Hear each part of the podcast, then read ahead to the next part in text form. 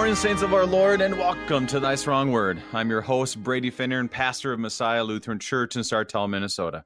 Thank you for tuning us in this morning on Worldwide KFUO, Christ for you, anytime, anywhere.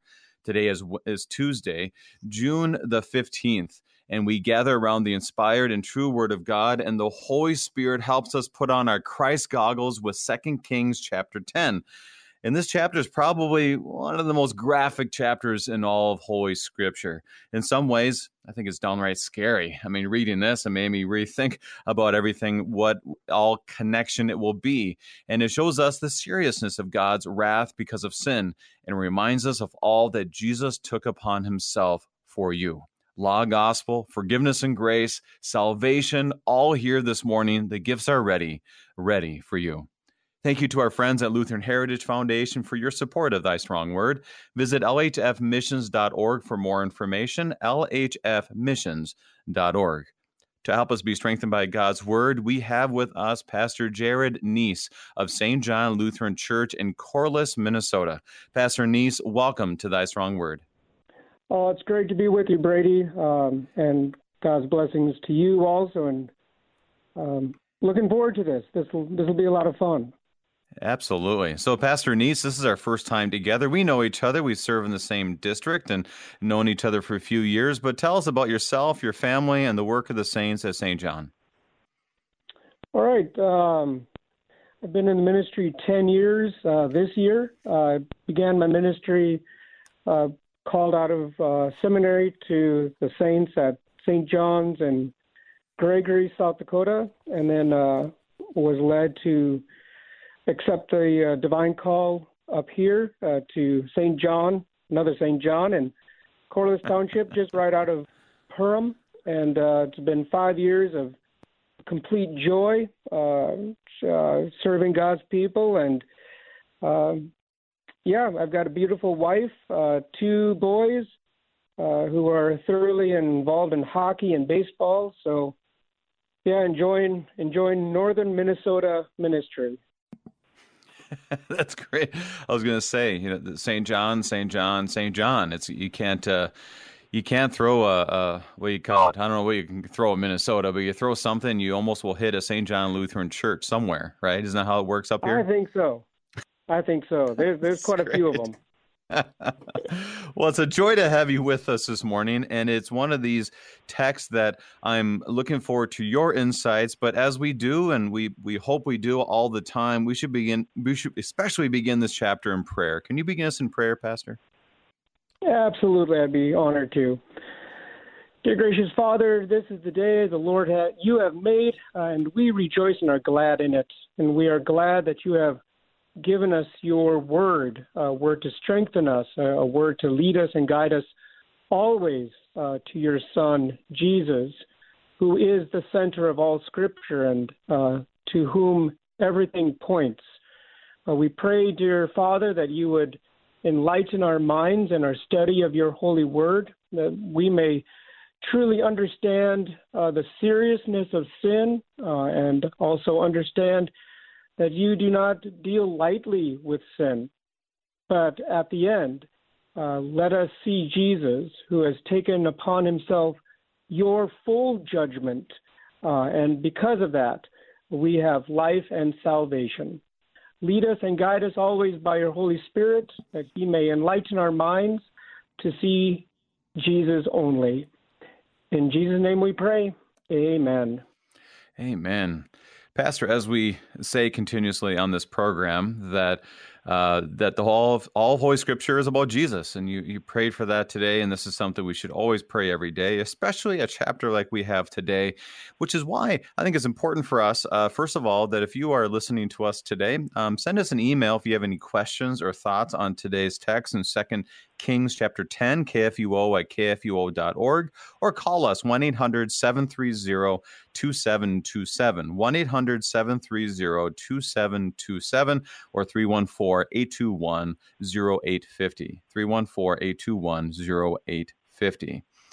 And Pastor, as as as you prayed it, we'll we'll pray the Lord guides us here by His Holy Spirit, and we come to Second Kings, never in a box, never um, by itself. Well, there's a context, there's a background, there's themes, all of this. Pastor, what kind of information or context you want to give us this morning to help us out?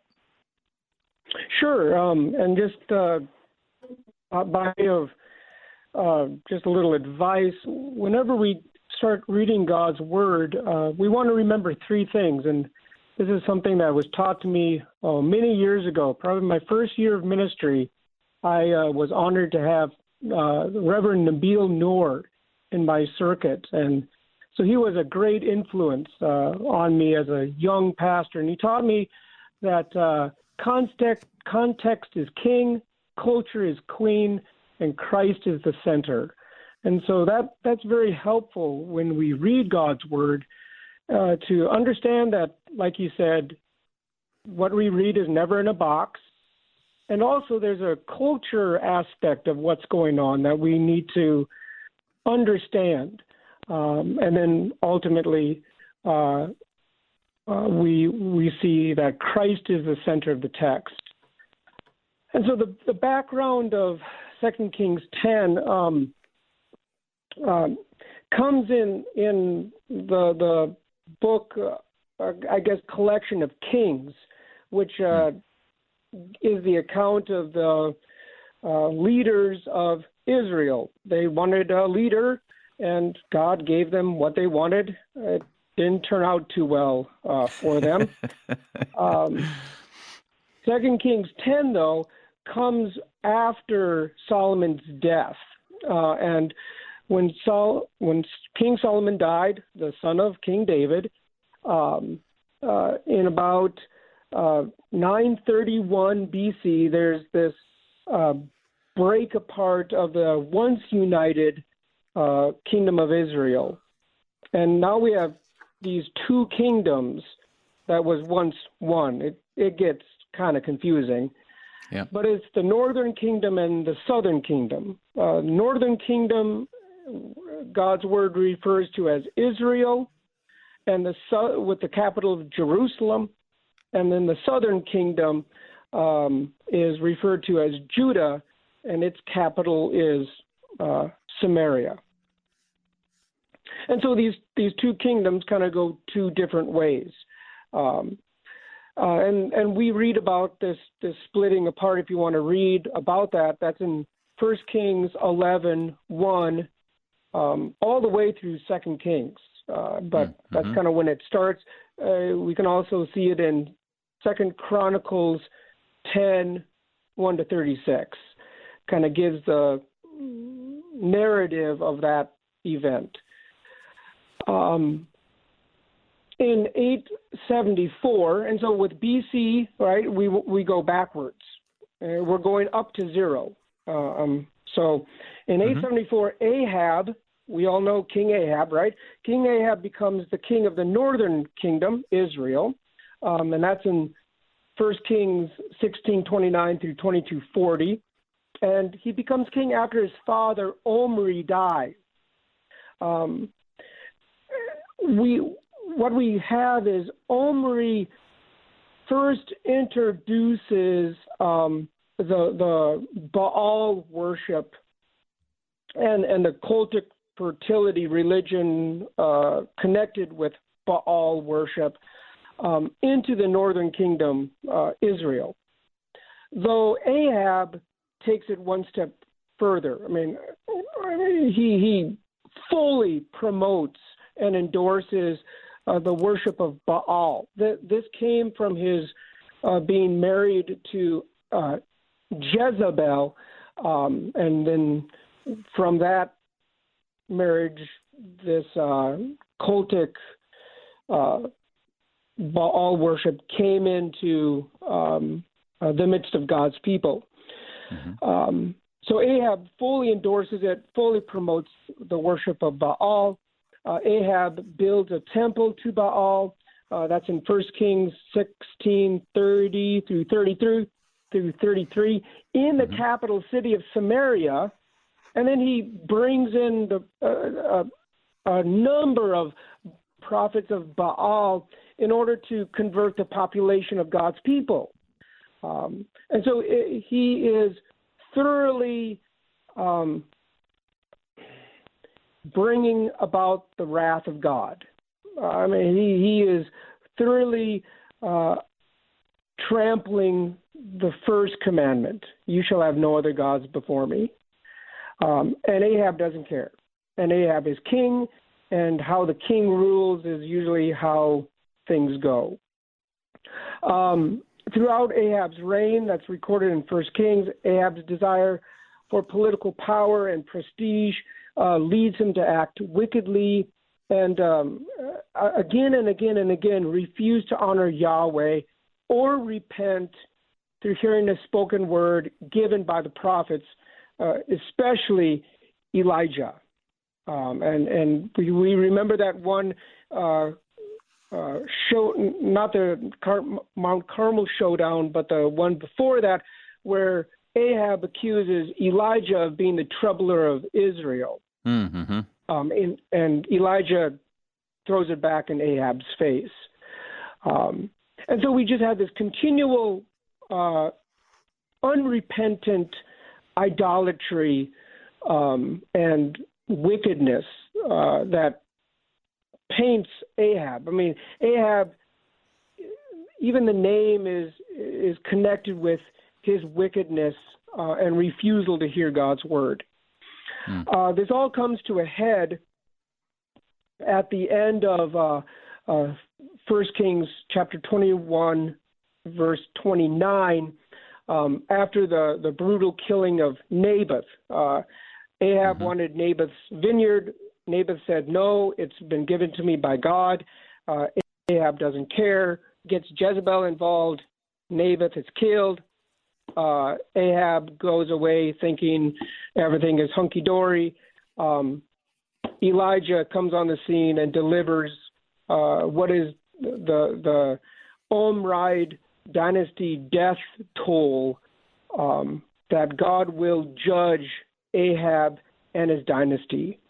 Um, and even though Ahab, w- which is very shocking because up to this point nothing has bothered him, even though he repents, um, the judgment of God will still be carried out. Um, Ahab uh, dies on the battlefield. Uh, Jezebel meets a, a gruesome end, um, but the judgment will continue on. Um, that gets us to 2 Kings nine, where Elisha right? The the one that was mm-hmm. given the mantle from Elijah, sends a you could call him a seminary student, right? Um, mm-hmm. A vicar. Yeah. There you go. Uh, to Ramoth Gilead to anoint Jehu as king of Israel. Uh, uh, and so, and that's in Second Kings nine one and following. Jehu then is charged with the responsibility of avenging the blood of the prophets and the servants of Yahweh. And so, what's carried out is God's judgment upon and, and his avenging the blood that has been shed by Ahab's dynasty. Um, and when we get this picture in Revelation 6, where where the mm. saints are below the martyred saints are below the incense altar crying out how long o lord until you avenge our blood mm. right right mm-hmm. and so mm-hmm. there's this cry of vengeance there's a cry of are you going to act um, and here's this here's the the statement this is what, what Yahweh will, will do. Yahweh will speak. Yahweh will enact his judgment uh, upon um, for the sins committed by Ahab uh, and and the dynasty. And so, uh, what what then unfolds is the entire family, the entire dynasty of of Ahab and Jezebel is wiped out. Um, mm-hmm. And and it's interesting because this happened before uh, with the dynasties of both Jeroboam and Baasha. Mm-hmm. Mm-hmm. So, oh, good point. Mm-hmm. I mean, it's not like it's it's not like Yahweh hasn't warned the people. It's not like Yahweh has never enacted his judgment on sin, and so there's really no excuse. Um, and but what sin brings about is excuse. Uh, we were talking earlier today, and you brought up a very good point that, and even in your introduction, this is a violent chapter. Mm-hmm. Uh, I mean, probably one of the most violent chapters, and it kind of leads us to to wonder why is this recorded uh, for our hearing? Um, why and why is God allowing such violence to to happen? Um, and that's a good question. Mm-hmm. Though I think the question is a little misleading uh, because, as my pastor taught me uh, long, long ago, God is God and I am not. Hmm. Um, mm. I'm a creature. uh, he's the creator. And like Job found out, I have no idea why or why n- does what or why or how the creator works. Uh, I I barely understand gravity, so to understand why God would allow certain things is beyond my capacity. Though I do think that there is a good a good question to be asked, and perhaps that would be, what does God do about sin hmm. uh, that brings such violence? Because I mean, the violence done and and the judgment that brought about this is sin. Um, and so, I, with that question, it enables us to be led to see what God does about sin. Um, and ultimately, that, that will lead us to Jesus. So, Pastor, as we as we look at this, this is this is great. We've actually had Pastor Nabil Nour here, and he said the same exact thing. So you quoted him correctly. he said the same exact thing. Context is king, culture is queen, Christ is the center. And part of the reason why what you just said as a complete overview is so important is because, well, uh, it's a big book and there's a lot we have to review. And as we look at all of the connections, um, I encourage our listeners because what we read in First, Second Kings is very similar to what we read in First and Second Chronicles, and also the context is also in the book of Jeremiah. And so all of this, there's a lot of information. So thank you, Pastor, for bringing that all together contextually. And you know, it says in Second Kings chapter nine is basically like everything from Ahab will be destroyed and, and you're kind of, oh yeah. my gosh, what's going on? And this isn't the first time, like you said, Jeroboam, Baasha, um, all of these before that it it it this is what happened and it shows you once again that our blood and and you were definitely alluding to this our blood will not bring the forgiveness of sins um, it needs something greater and something more which obviously points us as you said so well back to christ now where we are now in chapter 10 um, I think I want to just start digging in because you, you've gone through the context very well. We have Jehu is now the king. Jezebel has just been executed. She's no longer with us. Ahab is gone. And there's kind of a little bit of, okay, well, we're good. I mean, um, Ahaziah is gone. Uh, the, the former king is gone. Uh, excuse me. Um, uh, oh shoot, who am I thinking of? Who's the other king? You have Ahaziah and Joram. Joram, excuse me. They're all gone, and and uh, Jezebel's gone. Ahab's gone. All of them are gone. So we're good to go, right? But then chapter ten comes, and it's not quite done. So, uh, Pastor, can, we ready to dig in? Sure, sure. Let's do it. Let's do it. Uh, once again, go ahead. Uh, do you want me just to read out of God's word, or just uh, nope. kind of go through it? I'll I'll I'll I'll read and uh, you give us all the wisdom. How about that? All right, that sounds good. so let's do it. A reminder to our listeners, we'll be reading from the English Standard Version of Holy Scripture, Second Kings chapter 10, and I'll begin with verses 1 through 5. We'll go all the way 1 through 5. Now Ahab had 70 sons in Samaria. So Jehu wrote letters and sent them to Samaria to the rulers of the city, to the elders, and to the guardians of the sons of Ahab, saying, Now then, as soon as this letter comes to you, seeing your master's sons are with you, and there are with you chariots and horses, fortified cities also, and weapons. Select the best and fittest of your master's sons, and set him on his father's throne, and fight for your master's house. But they were exceedingly afraid, and said, Behold, the two kings could not stand before him. How can we stand? So he who was over the palace and he who was over the city, together with the elders and the guardians, sent Jehu, saying, We are your servants, and we will do all that you tell us. We will not make anyone king. Do whatever is good in your eyes. So, in these first five verses, um, you know, Ahab is gone. I mean, he's not, he's no longer part of the equation. Um, do we know how many years uh, that Ahab has been, has passed away? Uh, it's around 14 years uh, okay. at this point, but it's it's shockingly that you know his his he still is involved. Um, you know, even though he's dead, uh, his lineage is still there.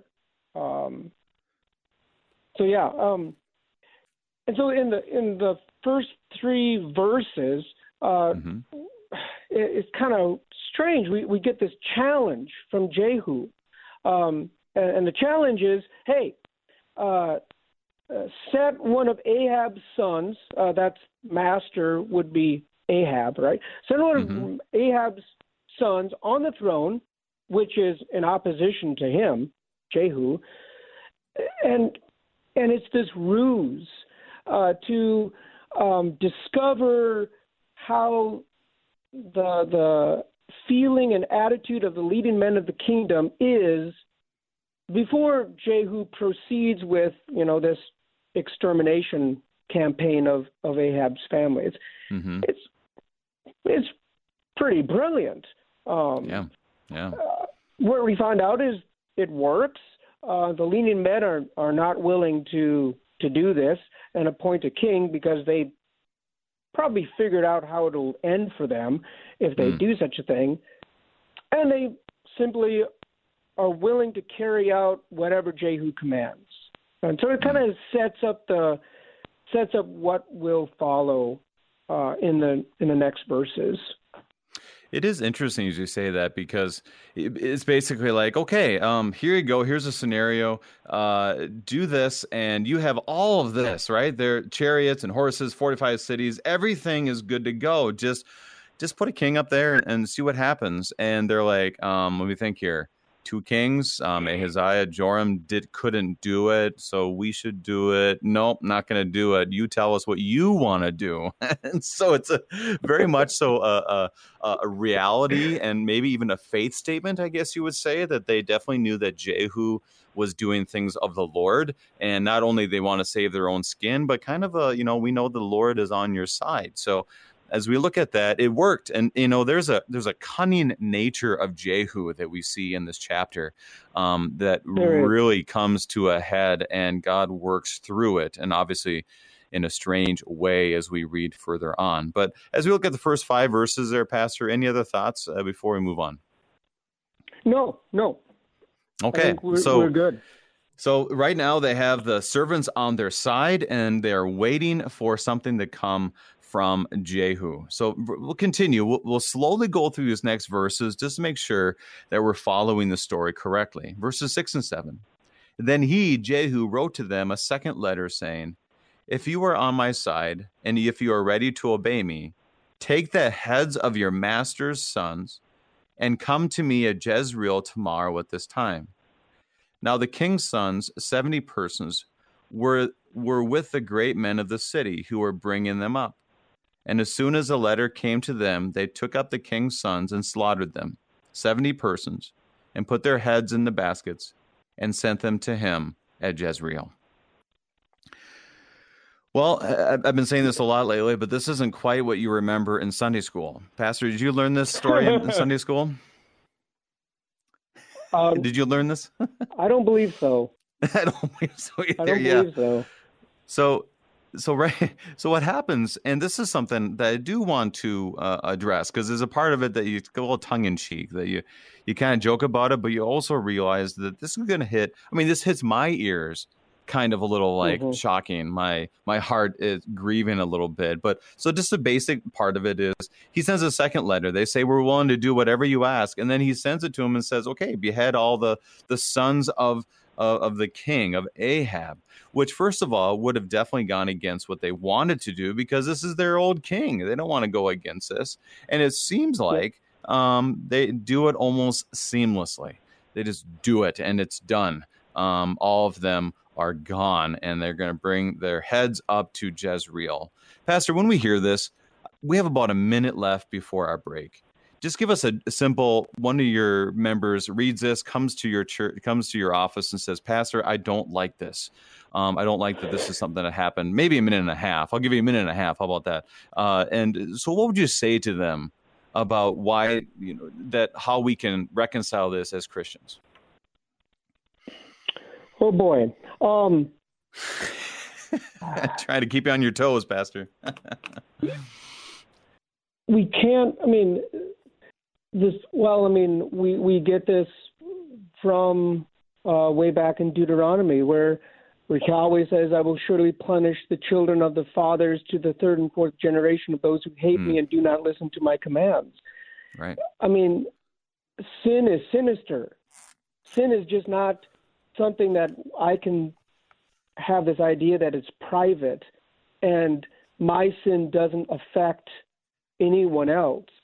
Mm-hmm. Um, sin is cancerous. Sin it it spreads and just makes a mess. Uh, you know, I I've got if I've got enough time. Uh, in undergrad, I was a printmaker uh, for my master's uh, for my undergraduate, um, mm-hmm. and you get ink from printmaking on your hands. Everything you touch will be inky. And so, what do you need? You need someone to wash your hands because if you try to wash your own hands, you're just going to make a mess of everything. You know, sin is so much more greater, uh, and and there's a judgment for sin, um, and there's a judgment for other people's sin. Um, you know, we'll get onto it a little later, but you know, we need to be careful that yes, we eat with sinners and we welcome sinners, though we need to be careful that we're not um, influenced uh, to disregard God's word or or disregard God's Torah. Um, I mean, it's it's serious, um, and the consequences of sin are serious, um, as we see here. And that is it is a great point because how many times do we just not um, take sin serious? It's almost like, well, you know, uh, it's not that big of a deal. It didn't really hurt anybody else. But no, our sins are something that gets spread and cause problems for others. Not only that, but our own soul. Um, that we, if we start dismissing sin, then there's other issues, and it shows us that there is blood that needs to be shed, and our own blood will not do it. But Pastor, great job with that. I kind of gave you a big one right before the break. Well, now we'll take a break. And we're studying Second Kings chapter 10 with Pastor Jason Neese, and we'll be right back.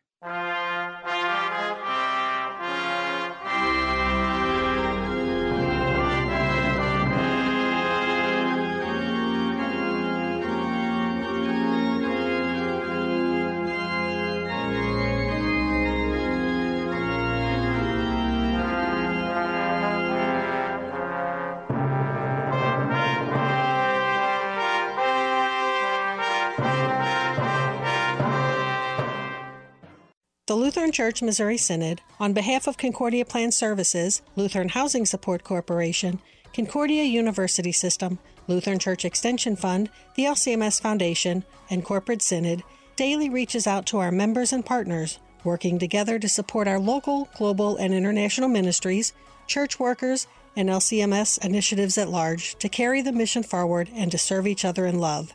Opportunities to serve, lcms.org/careers.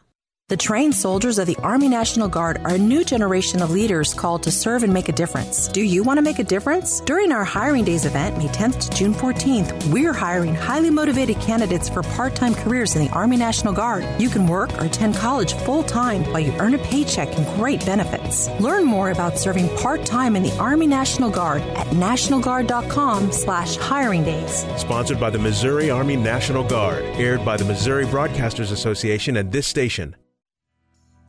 Hi, I'm Pastor Sean Smith, host of Concord Matters, where we seek to be of one mind that is the mind of Christ.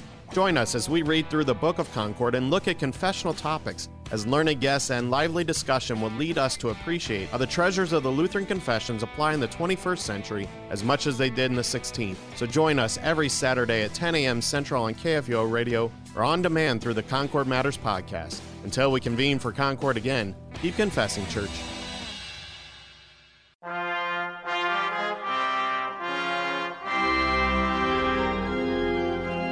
Welcome back. We are studying 2 Kings chapter 10 with Pastor Jared Neese.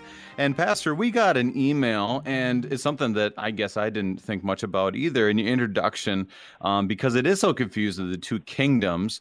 The question is, um, was wasn't Jerusalem the capital of Judah and Samaria was a capital of Israel? And I'm trying to remember exactly what you had said, Pastor. What what um what did you say? Let's, let's clarify this. So we have on the same page. I misspoke, and so yes, it is. it is confusing, and so yeah.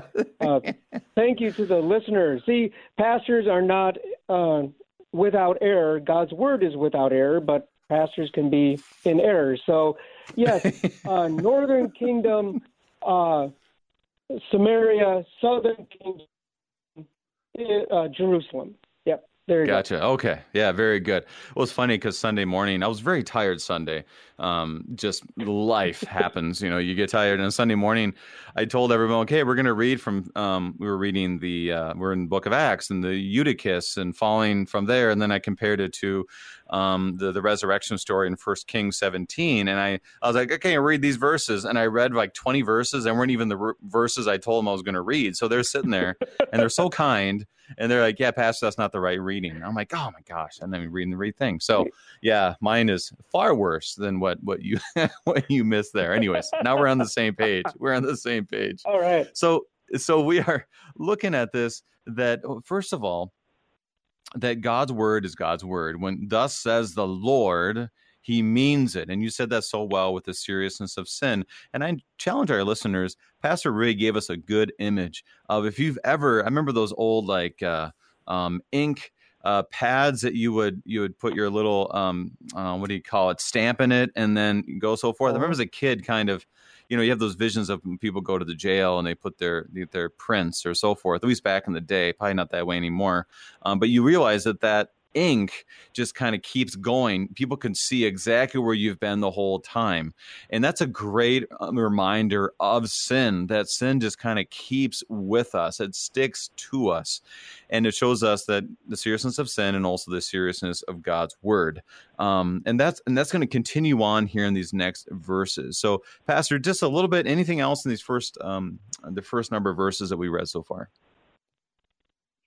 Uh, you know, uh, we'll, we'll if this this thought continues on with with the readings through actually verse 11 but um, we also see that Yahweh doesn't hide his face or ignore the hmm. abuse mm. of his people and prophets. Sure. That Yahweh sure. does act. Um, and so all the abuse that God's people received uh, during the reign of Ahab and Jezebel, and we need to be honest, I mean, Ahab was not a friend of God's people. Um, I mean, God's people suffered tremendously under this dynasty. And so, I mean, we can't sit back and say, oh, these poor people.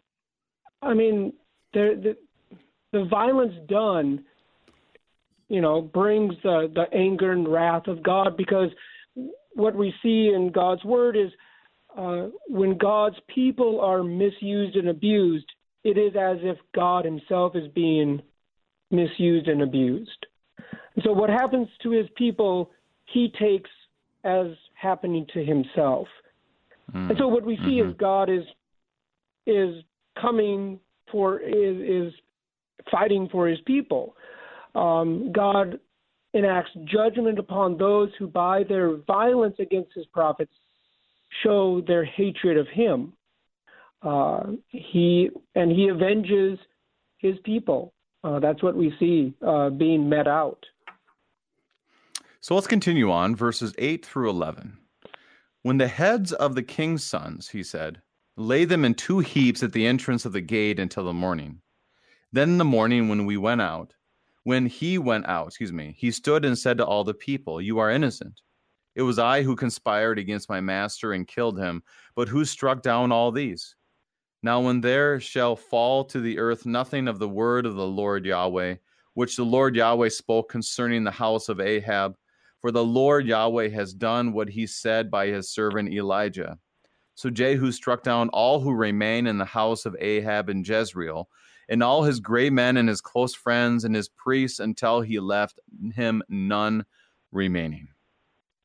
So we probably don't need to rehash this too much, but right now it's much of the same that that God uh, has rule over human history, that He is not hiding this, and the enactment of judgment is not just going to be a few, but it's going to be all. So any any short thoughts on that before we continue on? Um, let's you know Jehu speaks, and and again uh, he's speaking. What we hear is he's he's speaking as though, and, and it is, the command he's doing here with what the Lord has commanded him to do. Um, and Jehu takes his actions that are done against the sons of Ahab, a part of Yahweh's judgment against Ahab that was spoken by Elijah. Um, um, and and so the extermination of, of Ahab's household um, continues without protest. Uh, uh, and it is the, the judgment spoken uh, by Elisha to Ahab, and I believe it was at Jezreel, because that's where neighbor Naboth's mm-hmm. vineyard was. Mm-hmm. And so, right. for for we who are reading God's word, whenever this word, this name comes up, Jezreel, we need to be reminded what happened at Jezreel. Um, Naboth is massacred for upholding God's word and God's command uh, regarding uh, what is given. You know, Naboth couldn't give it away because it was given to him, and the word of God and the Torah put stipulations of what Naboth was able to do with it. Uh, and Ahab disregards God's word and God's command and does what he wants and massacres Naboth. Uh, and so we also have that in our, our minds while this is all going on is why is this all going? Well, remember uh, the action of Ahab against Naboth and then finally the judgment, the word of judgment given by uh, Elijah um, to Ahab. And that's a good reminder with Naboth because there was some sweet justice there where the, the bodies of Ahaziah was brought to Naboth. I mean, it goes back to that as well. We hear this in chapter nine, where there is this kind of, you know, hey, this happened in the past and now they're gone. And then they bring the body back to that same place that Ahab has stolen from Naboth and the vineyard that is there. Yesterday, we had a great mm-hmm. discussion mm-hmm. on that with Pastor Bob Hiller. So I remind our listeners, if you haven't listened to that, Pastor Hiller has some great insights on Naboth and even what what it looks like today. So uh, let's continue on, 12 through 17. Then he set out and went to Samaria. On the way, he was at Beth Eked of the shepherds. Jehu met the relatives of Ahaziah, king of Judah. And he said, Who are you? And they answered, We are the relatives of Ahaziah, and came down to visit the royal princes and the sons of the queen mother. And he said, Take them alive and they took them alive and slaughtered them at the pit of Beth Eked, 42 persons, and he spared none of them. And when he departed from there, he met Jehonadab, the son of Rechab, coming coming to meet him, and he greeted him and said to him, Is your heart true to my heart as mine is to yours? And Jehonadab answered, It is. Jehu said, If it is, give me your hand. So he gave him his hand, and Jehu took him up with him in the chariot and said, Come with me and see my zeal for the Lord Yahweh. So he had him ride in his chariot, and he had to Samaria. He struck down all who remained to Ahab in Samaria till he had wiped them out, according to the word of the Lord Yahweh that he spoke to Elijah. So, a couple of things here. First of all, you got to be careful who you say you're related to. I think as a as a mm-hmm. teaching point here, it's like, who are you? Oh, we're related to Ahaziah. Like, oh well, come with us, please. like, oh my goodness, what's going yeah. on? Um, any thoughts on these verses? Well, it would appear that by their association with Ahab, um, they are in allegiance with Ahab and and the dynasty, um, and also by their allegiance and, and association with Ahab, Yahweh's judgment falls on them also. Hmm. Um, and we even see this um, in Deuteronomy uh, where those associated with those who, who sin against Yahweh's commands and his Torah, their, their judgment is met on them. Um, uh, is it Achan? You know, Achan mm-hmm. is the one who stole, right? Yeah, because he's Achan, because mm-hmm. he was stoned. Um, uh, him and his family.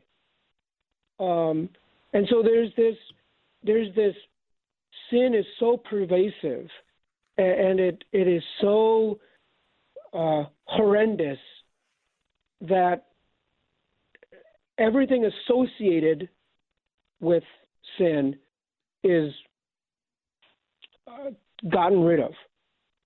Um, it kind of shocks us because we have this idea we live in this culture where I I suffer for what I do and you know, uh, no one else does.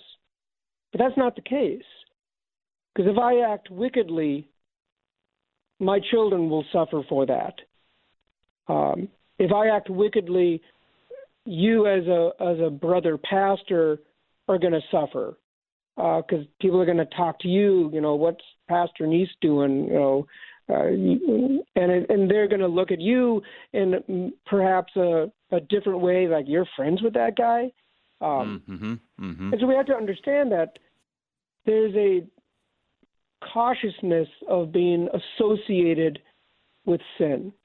Mm. Um, and and I say that carefully because we're commanded to uh, by our Lord Jesus to reach out and befriend the sinner and but at the same time sin is serious it's not something that we laugh at. It's not something that we think uh, is just an oops. It's not something that we should disregard or excuse in any way. Um, sin brings the wrath of God. Uh, and if it's not repented of and ran away from, it brings the wrath of God. And what we see it it here. Um, and it startles us and shocks us. Um, and that's a good thing because it should. Because uh, then it, it wakes us up to the seriousness of uh, disregarding God's word. And that's a good tension that you leave us with, Pastor, because there is that reality as as Christians, as Jesus ate with sinners, we realize we need to be able to reach out to people, to care for people, while at the same time realizing, and we're going to see this a little bit later with Jehu, um, saying, you know, we have to realize our own um, frailty. We have to realize our own temptations and to live in that reality that, you know what, we need to Uh, make sure what are we associated with? Who are we associated with? Especially when it comes to faith. But Pastor, we need to kind of keep moving here. Uh, we're in verse sure. 18. So it goes from just kind of the family lineage and those who are with you to Baal. Um, you kind of thought Baal was over with. I mean, this goes back to first uh, First Kings and and Elijah, and they had the showdown. And what's going on? Baal's still around? Well, we'll find out they are, and we'll find out what happens. 18 through 27. Then Jehu assembled all the people and said to them, Ahab served Baal a little, but Jehu will serve him much. Now therefore, call to me all the prophets of Baal, all his worshippers and all his priests. Let none be missing, for I have great sacrifice to offer for Baal. Whoever is missing shall not live. But Jehu did it with cunning in order to destroy the worshippers of Baal. And Jehu ordered, Sanctify a solemn assembly for Baal. So they proclaimed it, and Jehu sent throughout all Israel, and all the worshippers of Baal came. And so there was not a man left who did not come. And they entered the house of Baal, and the house of Baal was filled from one end to the other. And he said to him, who was in charge of the wardrobe, Bring out the vestments for all the worshippers of Baal. And he brought out the vestments for them. Then Jehu went into the house of Baal with Jehonadab, the son of Rechab. And he said to the worshippers of Baal, Search and see that there is no servant of the Lord Yahweh here among you, but only worshippers of Baal. And when they went in to offer sacrifices, and then they went in to offer sacrifices and burnt offerings. Now Jehu had stationed eighty men outside and said, The man who allows any of them whom I will give into your hands to escape shall forfeit his life. So soon they made an end and offering of the burnt offering. Jehu said to the guard and to the officers, Go in and strike them down. Let not a man escape. And so when they put them in the sword, the guard and the officers cast them out and went to the inner room of the house of Baal. And they brought out the pillar that was in the house of Baal and burned it. And they demolished the pillar of Baal and demolished the house of Baal and made it a latrine to this day. So, Pastor, we only have a few minutes to cover this before we have to finish our text. But this one is very clear. Not only is he against who you're associated with, but he is against other idols. And he does it with, through Jehu in a very cunning way. What are your thoughts on mm-hmm. these verses? Well, again, it's it's this kind of this idea that you know, oh, you thought Ahab uh, served Baal, watch me, and so he he uh, bring and he, he has this guise of of getting everyone together, uh, all the prophets of Baal and all the worshippers of Baal into the temple um, in order to eradicate them. Uh, and and here we see this this interesting thing with Jehu that you alluded to, right? Um, objectively, uh, this is good and right, right? Um, uh, Yahweh's divine command uh, that Yahweh is in in charge, um, and that those who do not worship Yahweh are are uh, uh, removed, right? Mm-hmm. So there's something with Jehu that's going on because uh, for himself it seems kind of self-centered. Um, uh, the the, the worshippers of Baal would have been uh, in allegiance to Ahab and his dynasty, and this would have been very dangerous for uh, Jehu and his his reigning as as king. Um, uh, and we get this by the fact that Jehu, like in the next section of text, allows this cattle, uh, the the calf worship to continue.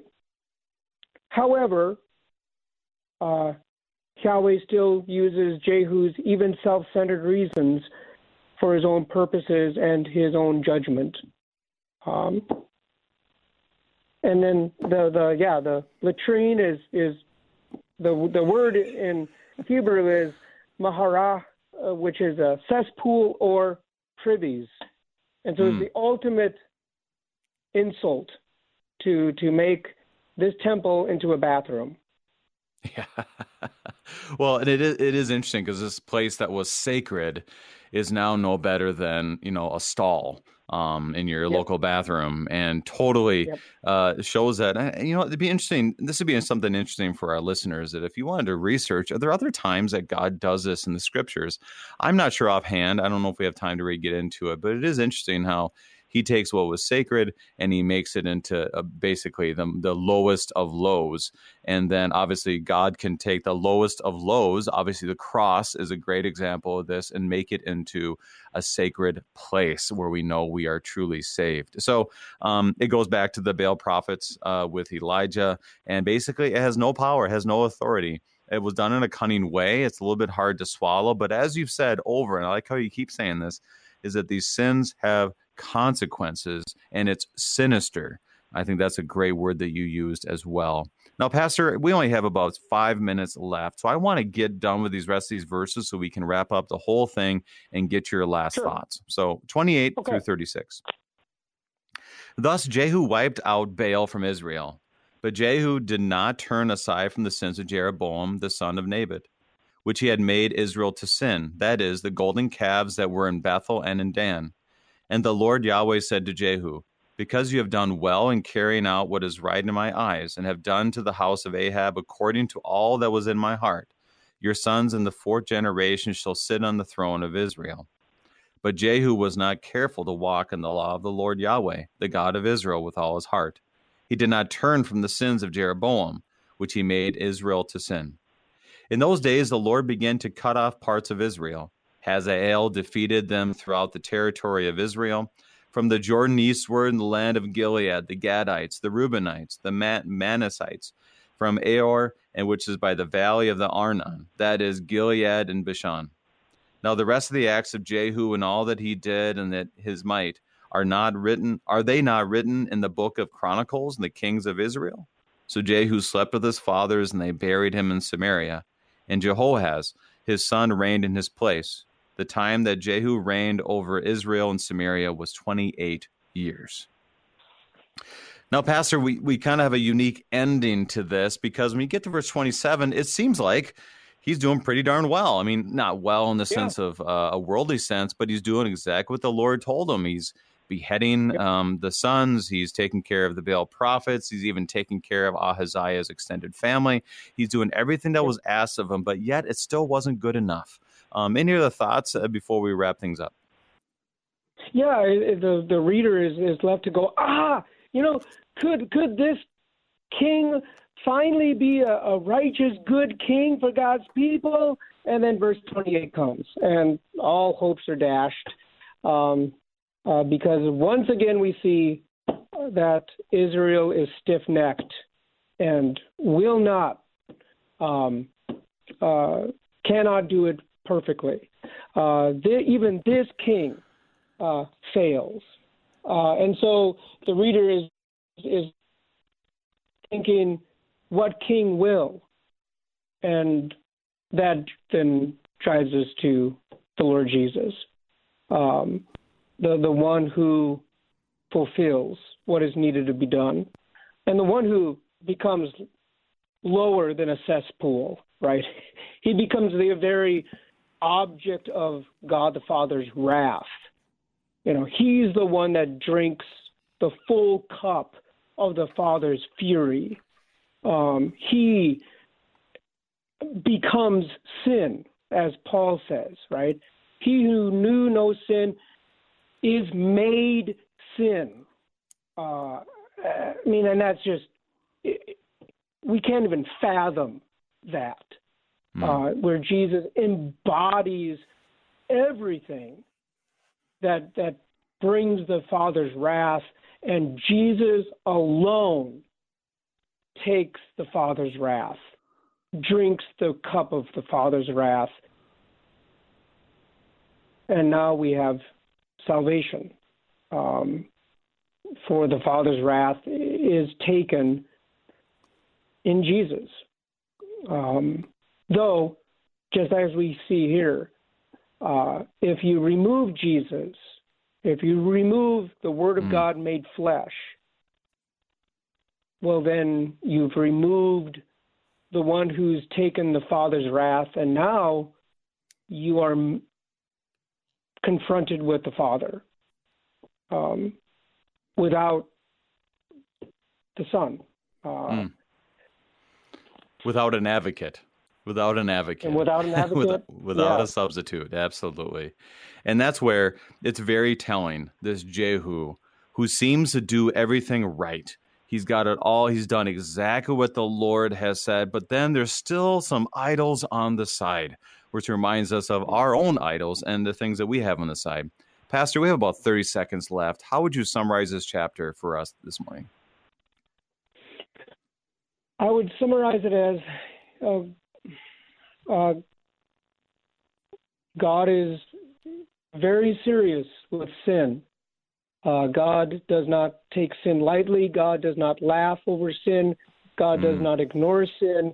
Uh, and sin brings God's judgment. But thanks be to God, uh, He has given us uh, the righteous King. Uh, Jesus, uh, who points us to the Father, uh, who announces him as his Messiah. Uh, Jesus, who is the only victim.